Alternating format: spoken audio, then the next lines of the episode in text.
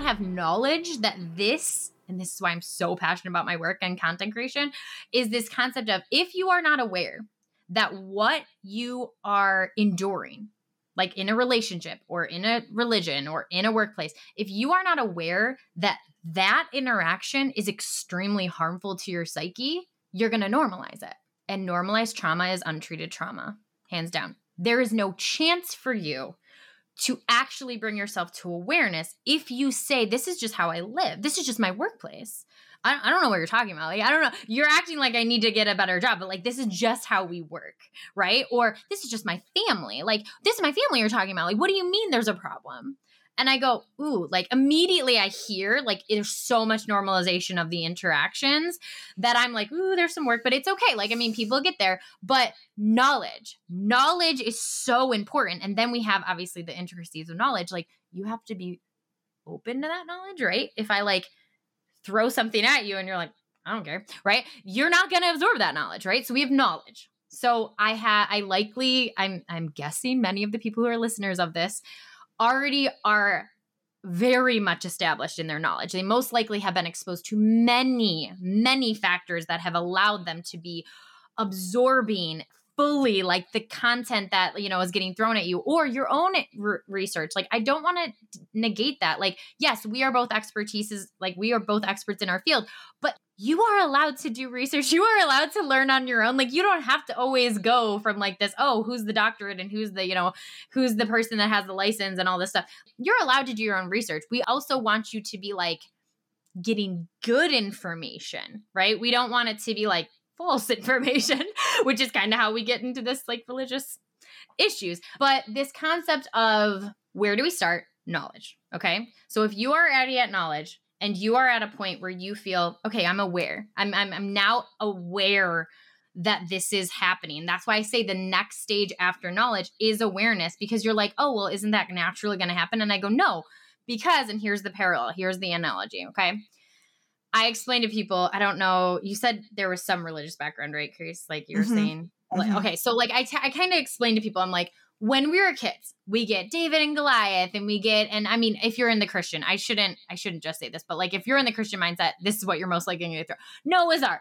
David and Goliath. Like you're gonna, and also like if you're in a different religion, you're gonna get these like sub stories of like the core concepts of your religion.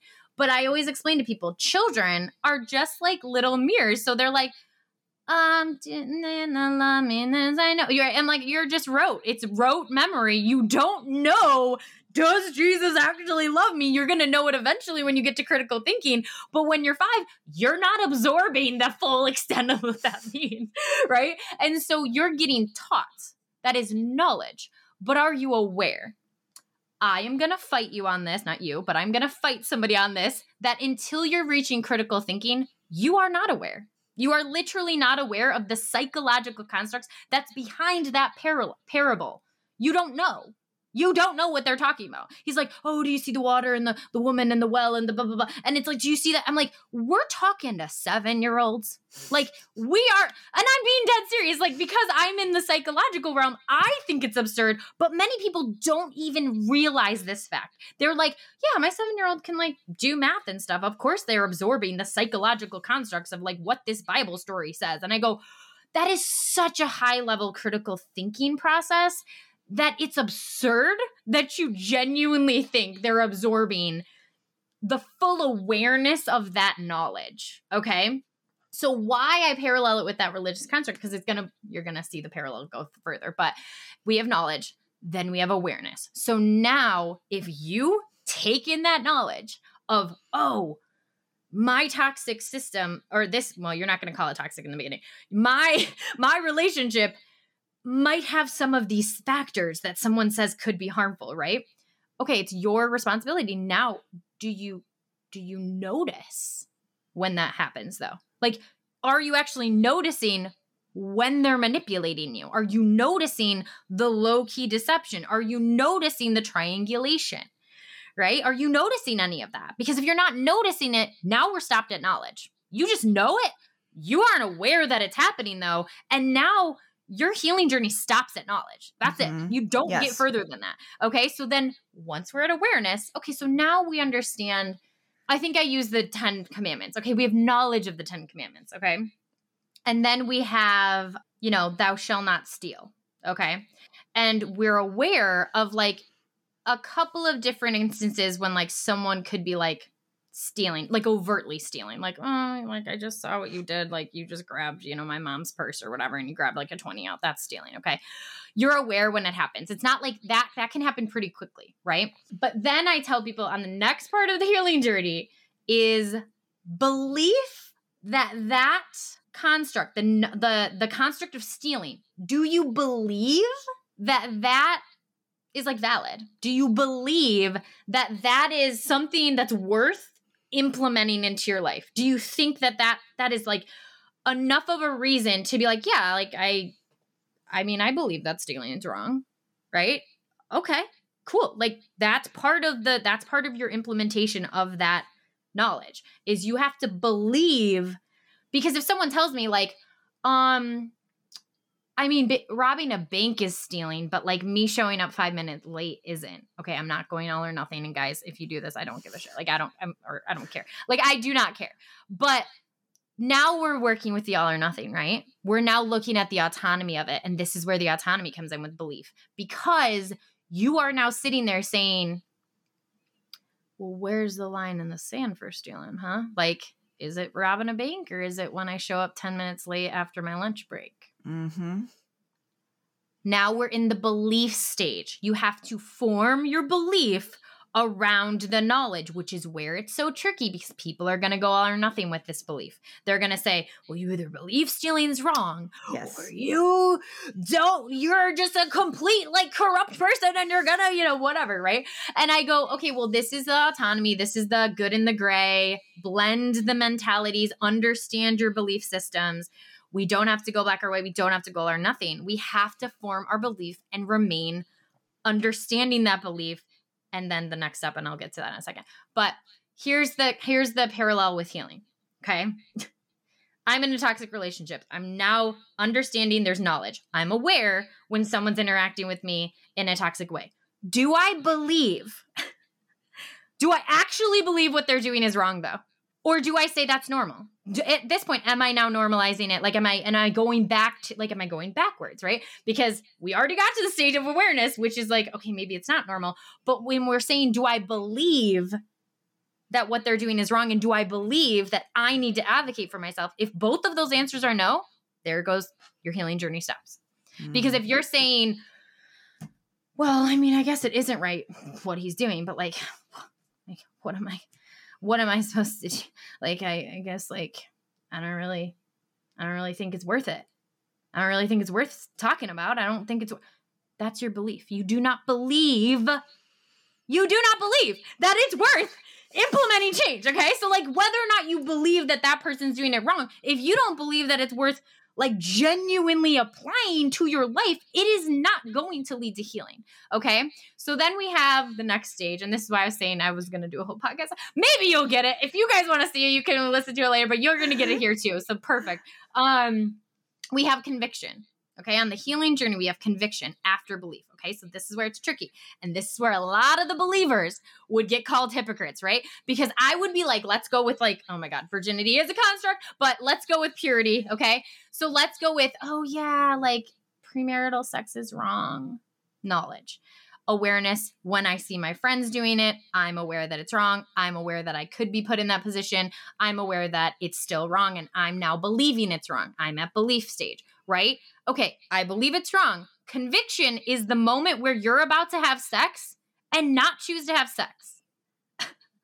That's your conviction. That is your moment of call to action. I always tell people the reason why conviction is even in this process is because belief doesn't really call you to action.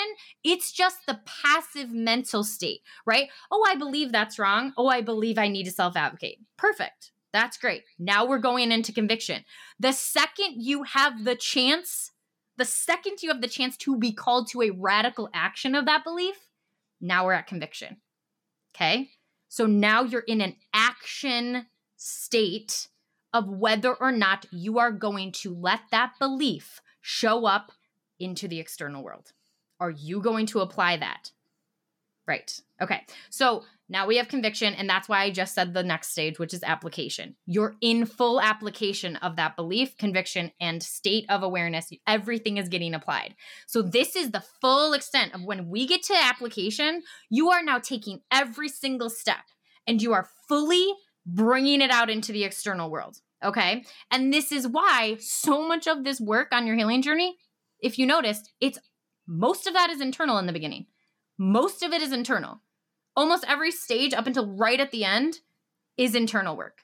And then once we get to conviction and application, you're convicted. Oh, not gonna have sex, right? Or oh, I am. Oh, I'm gonna. And then you're like, oh my god, does my belief mean nothing, right? Like you know, like, and then you have that whole like self crisis or whatever.